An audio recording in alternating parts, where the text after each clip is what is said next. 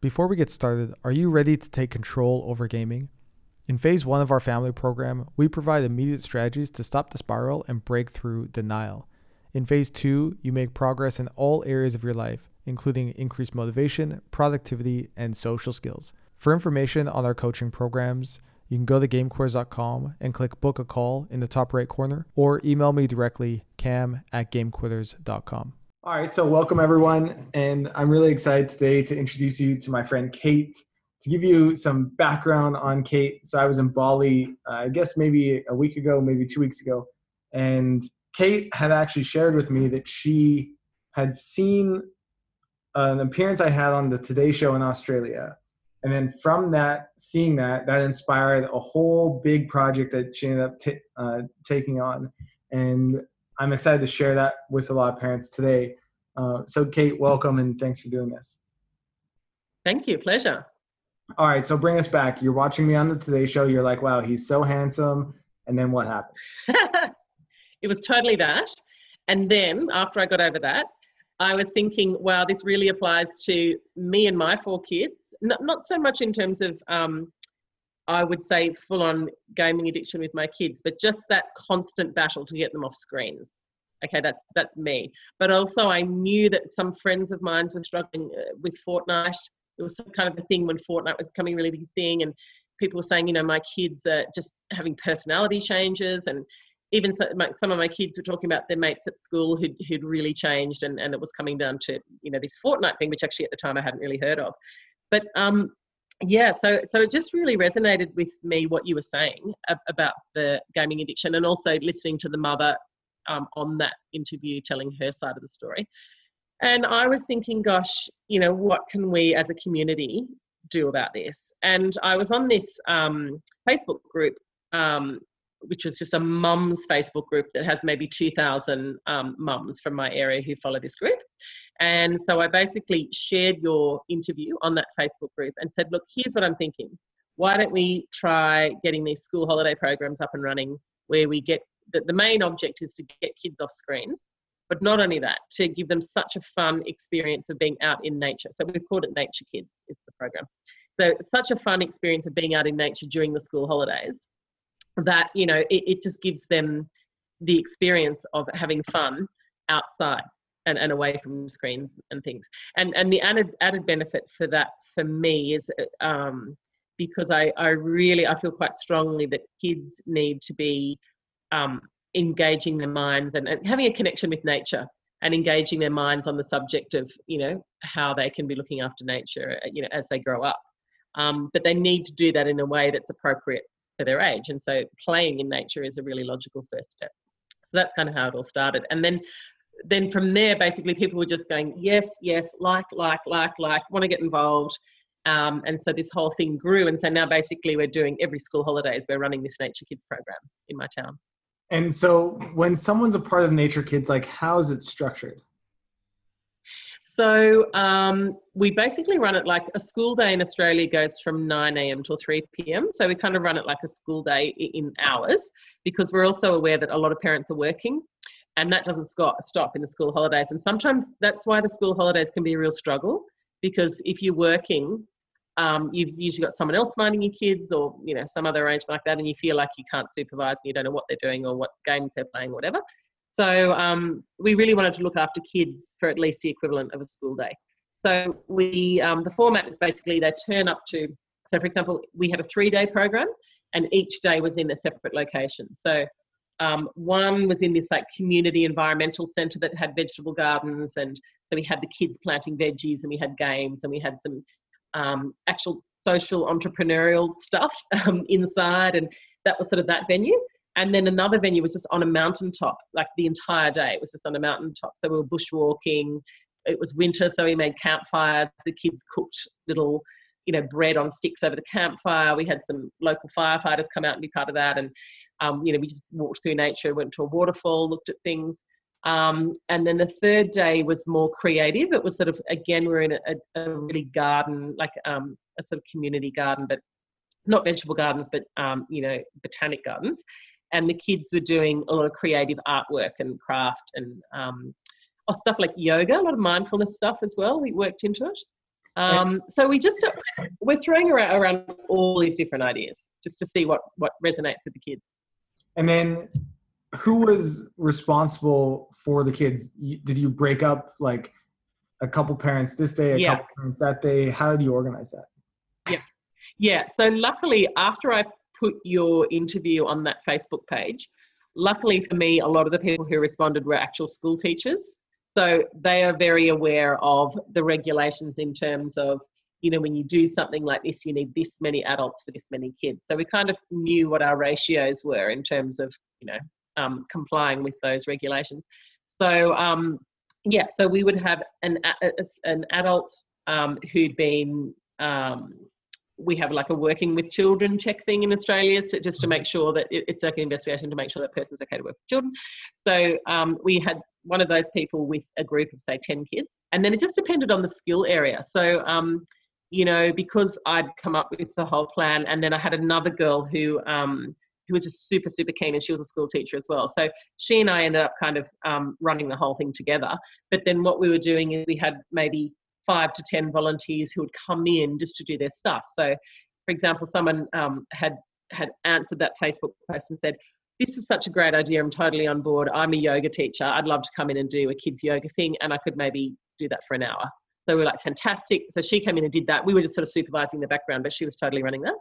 And then another girl came in and she's a music teacher, and she had this whole drumming thing where the kids were like drumming in nature, and it was just really cool. And a lot of the kids had never had that sort of rhythmic musical experience before, and so that was really cool. Um, what else do we have? We had um, some people who do like weaving out of natural fibers and stuff, and they came in and taught the kids how to weave baskets and little shapes and stuff. And yeah, so and, and it just depends also on the season. Like the town that I live in has four very distinct seasons. So um, you know, when it comes to summer, um, we'll be looking at using like one of our big natural features is a lake. So we'll be looking at doing things where the kids are kayaking on the lake and stuff. Whereas in winter, you know, obviously the one that I just spoke about, we had the little campfires going, and it was much more of a winter experience for them. Yeah. So, what- so it is actually a matter of volunteers, you know, volunteers getting involved, and and then facilitators with certain skills getting involved as well. Exactly. And I think that's one of the, the things that really stood out to me was that I think often parents feel like they're by themselves or they only have so much capacity to be able to, you know, be involved in their kids' lives or or occupy them in some way, shape, or form. And and screens are such a good babysitter in that way because you can uh-huh. give your kid a screen and they'll be happy to use it the entire day. And they'll be quiet Yes. and they're occupied. And you know, I, I also have empathy for parents who you know they work and they have to also be engaged and there's a lot of other responsibilities you're tired you're stressed and so Yeah. having you know a screen babysitter is really helpful in a lot of ways. Yeah. but this is where I, I think we need to look back to the past and see that how were communities you know back in the day? And how did we raise kids back in the day? And there was a really specific reason why that happened. Like i go to tanzania every year and i'm in rural villages. And when i'm there i see that you could have a hundred kids out on what they would say is a soccer field they don't even have a soccer ball but like they just play and they dance and they sing and they come up with games and like they they entertain Yeah. themselves but it's because they've kind of never had a choice but to do that uh, but there's also Yes. always parents around kind of making sure people are safe and it's a whole community Yeah. that's raising the child and i think we need to Yeah. get back to that in some ways and you know just contributing together kind of rallying parents together to set some of these structures Yeah. up i think will make it easier for kids to then be able to follow through because they're also not having to just do it all by themselves Yeah, I think you're right. It's the village raising a child kind of concept, isn't it? Um, yes. so, so what I found with this one, like even the Facebook page with all the mums following it that that um, I mentioned where I put your post. So that was just started by a mum in my town who just saw, you know what, mums out there are doing it tough sometimes, and mums need support from other mums. So normally, what that Facebook page is used for is someone says like, "Oh God, my baby won't sleep through the night. Has anyone got any tips for me?"